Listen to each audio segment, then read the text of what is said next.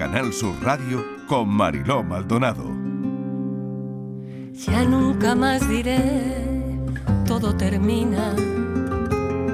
Si no sonríe alma y comencemos en nuevas manos, pongo nuevos remos y nuevas torres se hacen de la ruina.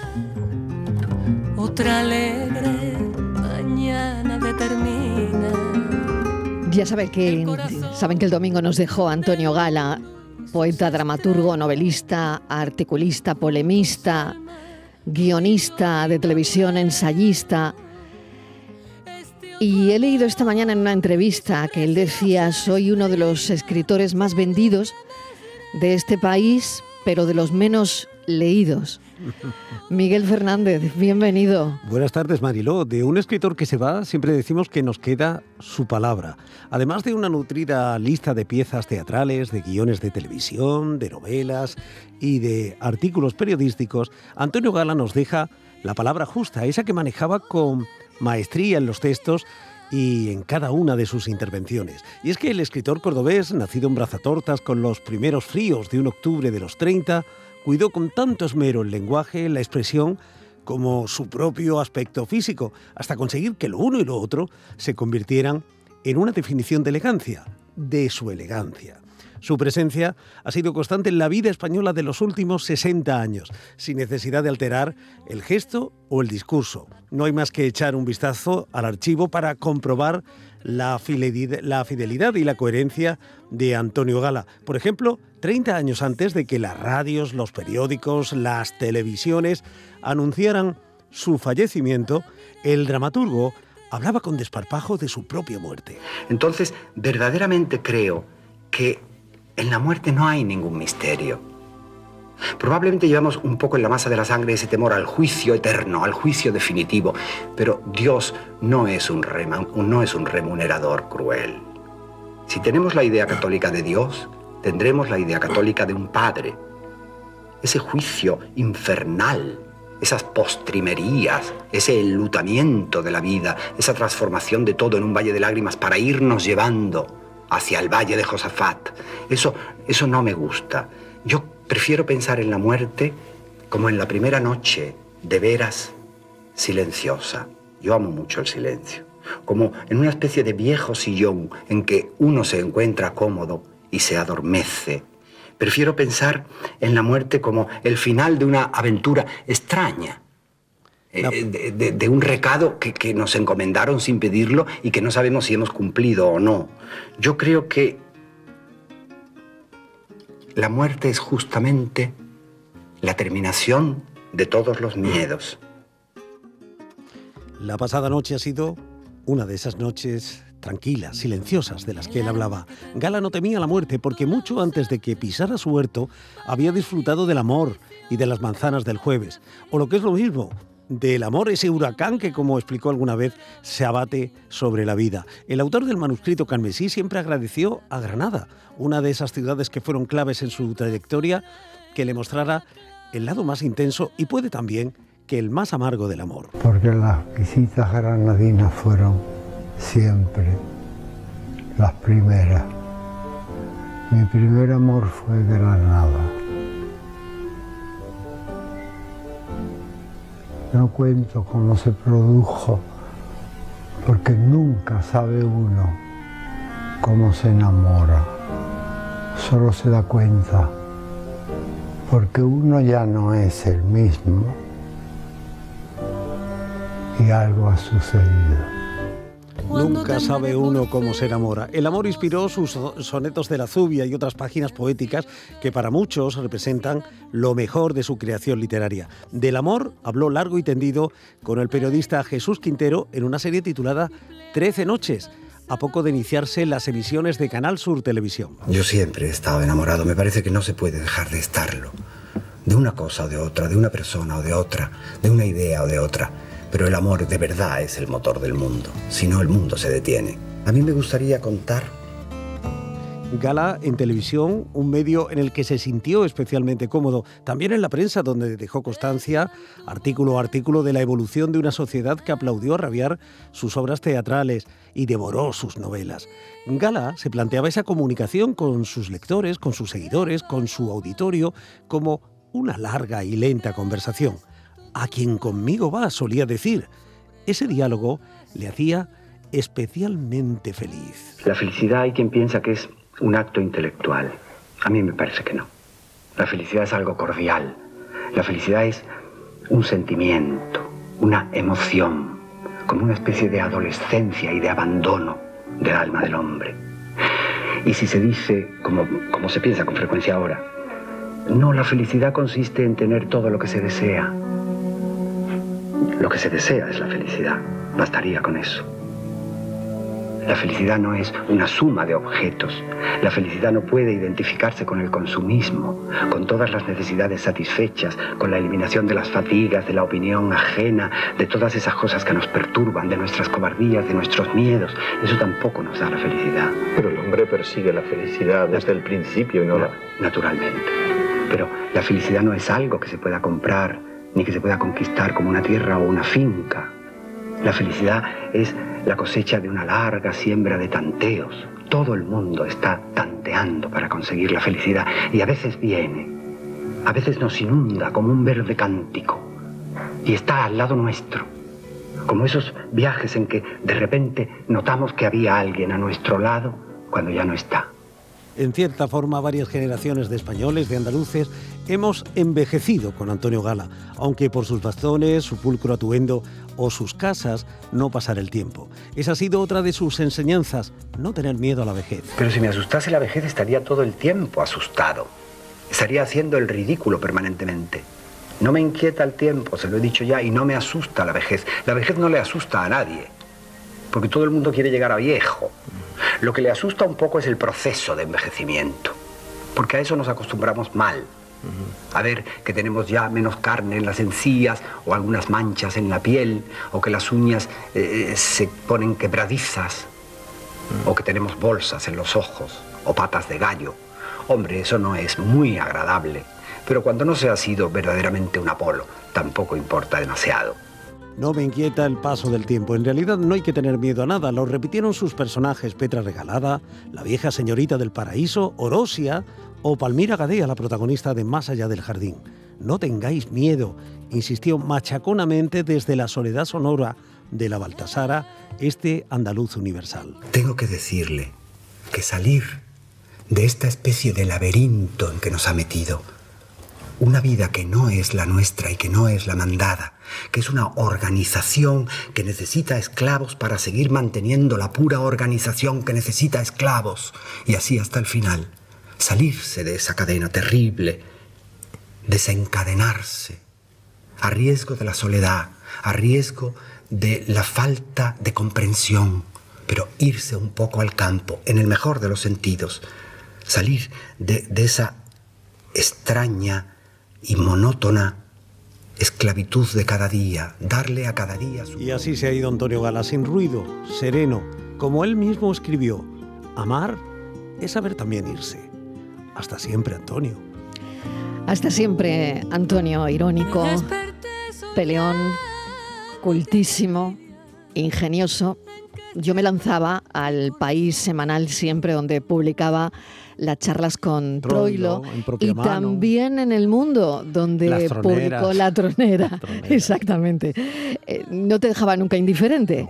Ah, te exasperaba, a veces incendiaba muchísimo con sus artículos, eh, pero bueno, extremadamente eh, querible cuando él se dejaba querer, ¿no? Y creo que ahora, Miguel, podemos conectar con José María Gala, su sobrino, para que reciba nuestras condolencias del equipo del programa. José María, bienvenido, gracias por acompañarnos. Muchas gracias, muchas gracias por, vuestras palabras y por el cariño y el tiempo que le, le dedicáis a Antonio. Es importantísimo, ¿no? porque fíjese, hoy que estamos en un momento de la política álgido, ¿no? yo incluso me, estaba preguntando, madre mía, hoy lo que escribiría él en la tronera, ¿no? ¿Qué tronera sacaría mañana? ¿Qué tronera Antonio? sacaría mañana Antonio, ¿no? Pero, eh, bueno, qué interesante es lo que hemos oído de Miguel Fernández, porque nos hablaba del primer amor, de la felicidad, de la libertad, de la vejez. Sí, son los temas, los grandes temas que están presentes en, la obra de Antonio de una forma muy, muy continuada, desde diferentes puntos de vista a lo mejor, pero bueno, son los grandes temas eh, permanentes en la obra de Antonio.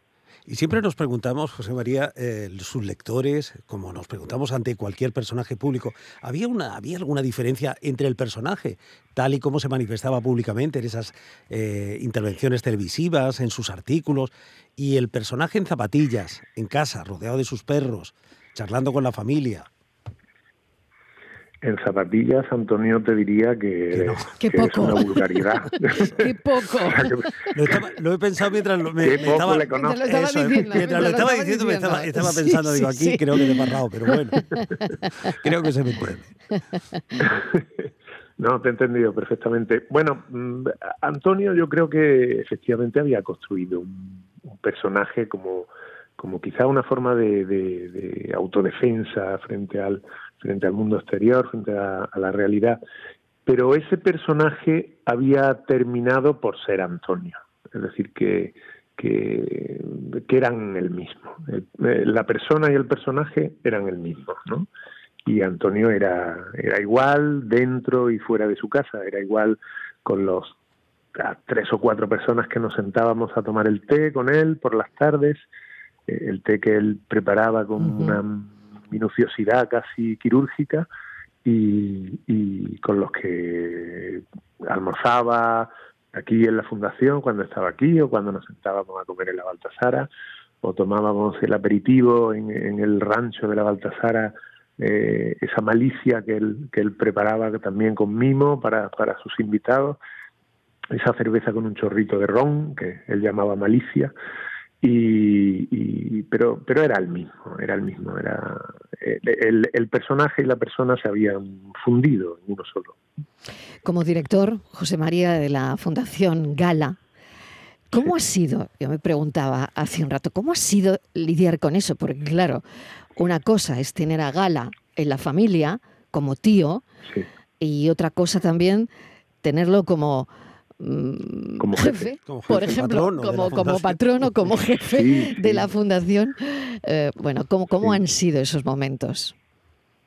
Bueno, hombre, no. Sí, eh, yo a, veces lo he contado, ¿no? Digo, bueno, es que Antonio, aparte de mi tío, es mi jefe. Entonces, bueno, pues me ha tocado aguantar algún chaparrón como, como como subordinado, ¿no? Y, pero, pero bueno, Antonio, yo me he sentido muy respetado, muy querido siempre por él.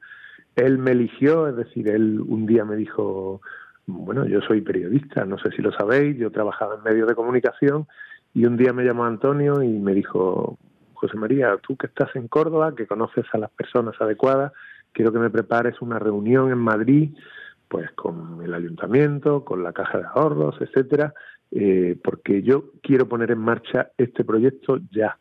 Entonces yo le preparé esa reunión, estuve en ella y, bueno, y de ahí salieron los primeros pasos. Mm, todo eh, un proceso de este tipo pues tarda, tarda unos años en, en cuajar, pero, pero luego me dijo, un día me llamó, yo seguía trabajando en un periódico y me llamó Antonio y me dijo, mira, José María, yo necesito que alguien de la familia mm, esté en la fundación y la persona que más sensatez puede poner en, esta casa de locos eres tú. Te ha tocado. Y bueno, yo he tratado de poner sensatez en una casa de artistas, ¿no? Eh, y, que no debe ser fácil, por otro lado. Más de, más de 21 años, ya lo sabéis. Claro. Y, y, bueno, haciendo lo que Antonio quiere que esto sea, ¿no? O sea, mm. que, mm. ya está, tengo un patronato fantástico detrás, tengo un presidente ejecutivo que es Paco Moreno, pues fantástico también, que, que, gobierna un poco la nave eh, y, y bueno, y estamos aquí en, en, la lucha, en el día a día, que naturalmente una, una institución de este tipo cuesta mucho dinero mantenerla y necesitamos ayuda de las administraciones. Ayer me llamó el presidente de la Junta de Andalucía y el consejero de Cultura y bueno, aparte de la conversación lógica de pues pésame, de condolencias, de, de recordar a Antonio con cariño, que los dos la verdad que estuvieron agradabilísimos, pues yo les tuve que decir, pues presidente, consejero, mm, esto hay que hay que mantenerlo, es decir, eh, eh, estamos mm, hablando de una institución que a Antonio Gala le ha costado mm, desde en estos 21 años alrededor de 4 millones de euros.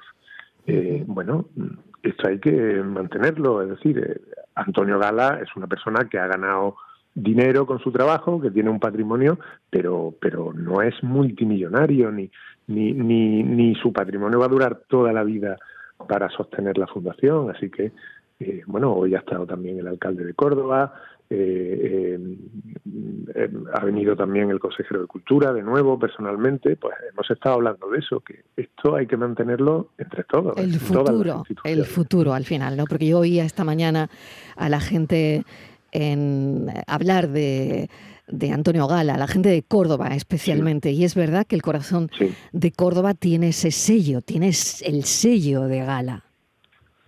Sí, sí, sí, sí, claro. Antonio, tenemos mm, la fortuna, antes lo habéis dicho, que, que como escritor, pues se ha marchado la persona, pero no, nos deja una enorme obra literaria, eh, que además también habéis comentado que Antonio se ha paseado con soltura por todos los géneros literarios eh, pues ha dejado una gran obra e incluso hay obra inédita, es decir, que en el futuro podemos tener nuevos libros de Antonio Gala, eh, nuevos libros de Antonio publicados, es algo que el patronato de la Fundación pues abordará y valorará en su momento. Mm, pero, pero Antonio es que además de eso, como dejan todos los escritores o todos los artistas o los, o los músicos, además de eso ha dejado una gran parte de su alma que se llama Fundación Antonio Gala, porque esto es algo creado del alma de Antonio y, mantiene, y mantiene el espíritu que Antonio eh, ha dejado clarísimo por escrito en los estatutos de la Fundación. O sea que afortunadamente tenemos una parte del alma de Antonio Gala en el centro de Córdoba y se llama Fundación Antonio Gala. José María me va a permitir que incluya en esta conversación a Francisco David Ruiz, que fue becario de la undécima promoción de la Fundación, que ahora es escritor y profesor que estará de camino a la capilla ardiente seguramente. Francisco, bienvenido, gracias por acompañarnos. Muy buenas tardes, ¿qué tal? Buenas, José María, ¿qué tal también? Voy a saludar también a Daniel Blanco Parra, eh, porque Antonio Gala escribió una frase para la portada de su novela, Los pecados de verano. Gala no solía hacer eso, pero se entusiasmó con Daniel Blanco Parra, con este autor y con el libro. Y, su encuentro fue tremendamente curioso y queremos que Daniel Blanco Parra nos lo cuente, que creo que lo tenemos ya también con nosotros. Daniel, bienvenido. ¿Qué tal? Muy buenas tardes. Bueno, ¿nos cuentas eh, esa anécdota? bueno, antes, antes de nada, buenas tardes y, bueno, y qué, qué placer poder hablar del maestro o de uno de los referentes para, muchos escritores. Yo con, Antonio Gala tengo varias anécdotas. Fijaos que fue el primer escritor por el que yo falté a clase para ir a una firma suya. Os, lo sitúo. Año 1998 había publicado Las afueras de Dios, uno de mis, de mis libros favoritos, uno de mis libros de, de cabecera y me acuerdo que después de esperar como unos 45 minutos, porque allí había muchísima gente, me acerqué a él y le dije, Antonio, yo de mayor quiero ser como tú. Y, bueno, él se me quedó mirando con esa mirada que, tenía él, que no sabía si le iba a soltar una impertinencia o, te iba a sonreír. Y bueno, no dijo nada, pero cuando llegué a casa vi la, vi la dedicatoria que me había dejado en, en este libro, en las afueras de Dios, y decía, no se me olvidará en la vida, decía, a Daniel al que le deseo que encuentre algo mejor que hacer que parecerse a mí. Así que bueno, que él, que él desde, desde el principio pues eh, me unió esa relación de, de bueno, de mordacidad y de Mm. y de cierta pues cercanía. Y curiosamente, unos años más tarde, unos 15 años más tarde, volví, a coincidir con él porque yo escribí un, libro para el Hospital Reina Sofía de Córdoba, un libro sobre los trasplantes desde una perspectiva pues humana una perspectiva de las historias y Antonio, bueno, tenía un hermano, Manuel Gala, que era que trabajaba en el Reina Sofía y él participó muy activamente en este libro de los trasplantes y bueno, hizo un texto precioso alabando a los donantes y alabando a los, a los médicos que, participaban y ahí nos conocimos y ahí pues entablamos una cierta relación, yo siempre de admirador y él de admirado y unos años más tarde cuando publiqué mi, primer libro, Los pecados de verano, eh, se lo pasé, estuvimos hablando y él me regaló una frase que decía, un adjetivo ¿eh? que no se me olvidará nunca, que decía, el estilo de Daniel Blanco es estremecedor. Así que bueno, que Antonio Gala me hizo un regalazo que es darme y dedicarme ese adjetivo que es eh, el de estremecedor relativo a mi, a mi prosa y a mi estilo. Qué interesante, Daniel. Voy con Francisco David Ruiz. ¿Qué, qué supuso, Francisco David, para ti pasar por la fundación? Bueno, pues antes de nada, muchas gracias por, por invitarme a, poder hablar. Yo que me encuentro en este momento justo antes de entrar en la capilla, veo a mis compañeros desde la puerta, pues estoy bastante emocionado y quiero decirlo antes de empezar a hablar. Mm. Para mí la fundación supuso un espaldarazo definitivo, eh, para mí como para tantos jóvenes porque nos dio la posibilidad de ejercer un oficio, porque él lo que quería era que fuéramos em, en algún modo atrevidos, y así lo, nos lo decía siempre, ¿no? Ser, ser excesivos, nos decía. Entonces, mm, nos permitió la posibilidad de dedicarnos a lo que más nos gustaba durante un año sin ninguna otra preocupación. Eh, al salir de ahí, evidentemente, a uno lo asedia la factura, el teléfono, todo, todas las cosas, pero allí dentro era una burbuja especial para escribir, allí fue donde pude escribir mi primera novela, de hecho. Qué interesante. José María, no sé qué tiene que decir ante esto tan bonito ¿no? que, que está escuchando. Sí, hombre, vamos, hombre, la historia de Francisco David la conozco profundamente, no, no la suya y la de tantos compañeros que como, que como él podrían contar algo muy similar, ¿no? Eh, eso, lo que hemos intentado en la fundación y lo que quería Antonio era que les diéramos a estos jóvenes creadores que seleccionamos el tiempo y el espacio para poder dedicarse en exclusiva a su obra y, y, así lo hacemos y así lo vamos a seguir haciendo. Vamos, de hecho, dentro de 15 días tenemos las entrevistas para seleccionar a los miembros de la vigésimo segunda promoción. Y, nada, lo hacemos por expreso deseo. Claro, porque José María, escuchando a Francisco David y a Daniel, a mí me parecía eh, reconocer a personajes de, las obras de, Gala. Eh, eh, me acordaba de la escena final de La vieja señorita del paraíso, de los verdes campos del Edén, cuando un personaje le dice al otro, apuesta por los jóvenes y apuesta por el futuro, les anima a vivir la vida y a enfrentarse a, una vida, a la vida que, que ellos habían soñado. Yo creo que esta fundación representa eso que que tanto se repite, que se, con tanto acierto además en las obras de Antonio Gala, ¿verdad? Ese empuje y esa mirada hacia los jóvenes.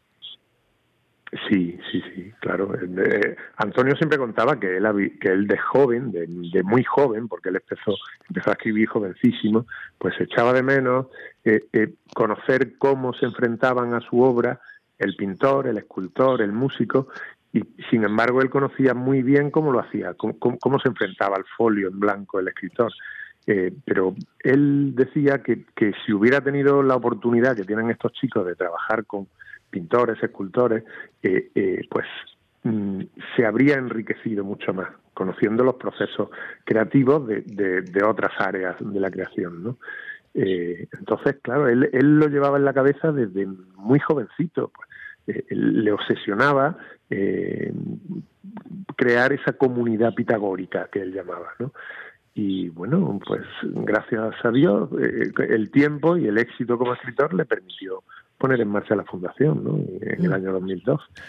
y, bueno, en eso estamos. Pues José María Gala, le agradecemos enormemente que nos haya atendido en un día, pues un día tan tan difícil. Por otro lado, a Francisco David Ruiz también, a Daniel Blanco Parra. Eh, de, alguna manera, bueno, pues hemos querido mm, dar una pincelada de lo que se hace en la Fundación, de cómo es la Fundación. Tuvimos, Miguel y yo, la oportunidad de hacer programas eh, en directo desde la Fundación hace algunos años y la verdad es que lo que se respira ahí son, son ideas, proyectos, buenas influencias genialidad. Así que muchísimas gracias por habernos atendido. Francisco, mucha suerte, Daniel, suerte y un abrazo, para los tres. Muchas gracias por, vuestro cariño. Un abrazo. Adiós. Arrebátame, amor, aquí la esquiva. Mátame a desgarrón y a dentellada que tengo ya la queja amordazada entre tus garras la intención cautiva. A mí también me encantaba Miguel, ese Antonio imprevisible, ¿no? Cuando de las pocas entrevistas que, que, dio ya al final, que fueron poquísimas, pero a mí me gustaba eso, ¿no? Y la, capacidad de, mutar y de cambiar y de adaptarse a todo. He visto, eh, para encontrar estas frases en el archivo, por ejemplo, su intervención con los morancos, en otro programa de Canal Sur Televisión.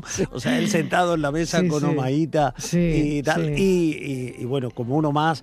O, por ejemplo, eh, esta, esta, faceta musical. Estamos escuchando a Clara Montes cantar eh, textos de Antonio Gala, pero por ejemplo, también cantó un texto de Antonio Gala Jaime Morey en el año 70 o Rafael interpretó una película de la que Antonio Gala fue el guionista, o Sara Montiel fue también eh, protagonista de una película que tenía un guion de Antonio Gala en los años 60. En fin, es un personaje poliédrico e infinito. Lo has dicho, personaje. Y quién sabe si ese personaje, ¿no? Poliédrico, como tú dices, eh, lo había creado él mismo para protegerse de alguna forma, ¿no? Para proteger su intimidad, Sin duda. de la que era celoso, muy celoso.